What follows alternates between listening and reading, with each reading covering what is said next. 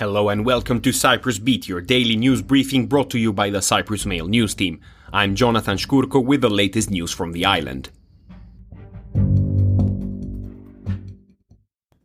First up, on International Women's Day yesterday, the House Education Committee heard that men are getting paid up to four times more than female athletes.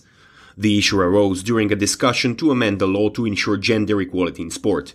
The proposal will be discussed next week as well, when the Cyprus Sports Organization and the Education Ministry will provide their positions in writing. The chairman of the Cyprus Football Players Association said there are huge problems that need to be solved regarding the financial benefits of football players on the island.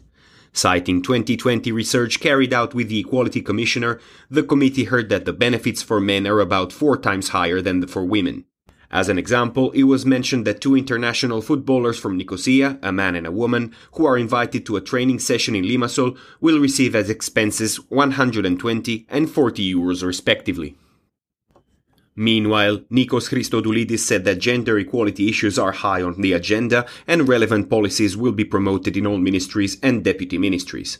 He emphasized that the government's program includes specific policies to prevent and combat violence against women, reconciling family and professional life, reducing the pay gap, and promoting equal treatment in all areas of life.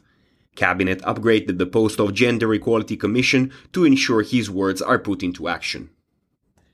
Elsewhere, the condition of the 38 year old West Ham fan who fell out of a moving vehicle along the Paphos Limassol highway on Tuesday remains critical. Police confirmed that he sustained serious head injuries after having fallen from a minibus. It is understood that the man was intoxicated when he opened the window of the vehicle and had his body outside. The man is currently being treated at the Nicosia General Hospital. The driver of the minibus, a 33 year old UK national, has also been arrested for driving under the influence of drugs after he underwent a narco test following the crash. He was remanded in custody until Friday. According to a police statement, the driver also failed to ensure the safety of all passengers on the minibus, consisting of a group of six men aged 30 to 41. The victim was also found to be in possession of a small amount of cocaine, weighing one and a half grams. The incident occurred near the Petra tou Romiou site. Back to the president, Christodoulides pressed his new cabinet to not allow a single euro to go to waste from the available EU funds of the Recovery and Resilience Programme. In short, that means making the necessary reforms, often changing the legislation by passing bills, to ensure that Cyprus hits the milestone needed to unlock each tranche of the funds. Cabinet met on Wednesday when the president pressed the new ministers to be prepared for the announcement of a new action plan, which will set out how Cyprus will achieve the required reforms. Christodoulides therefore called on the executive and legislative powers to deepen coordination, meaning that ministers must link up more closely with the House committee chairs. And finally, Intrepid mountaineer Evgenios Staroselskiy aims to raise the Cypriot flag over the K2 mountain, one of the world's deadliest summits, otherwise known as the Savage Mountain. Based in Limassol, Staroselskiy has raised the Cypriot flag over six of the seven most famous peaks, including Everest, accomplished in 2019, with K2 looming on the horizon.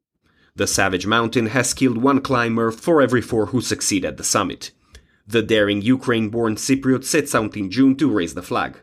At a press conference, he also vowed to shout from the summit the power of the small island and its amazing people who know how to dream and can win. He's already climbed and raised the Cypriot flag on Africa's Kilimanjaro, Europe's Mount Elbrus, South America's Aconcagua, and Asia's Everest. At the conference, Staroselskiy said that Cyprus has given him a lot since 2011, when he moved to the island, and this is his way of returning the love he has been shown.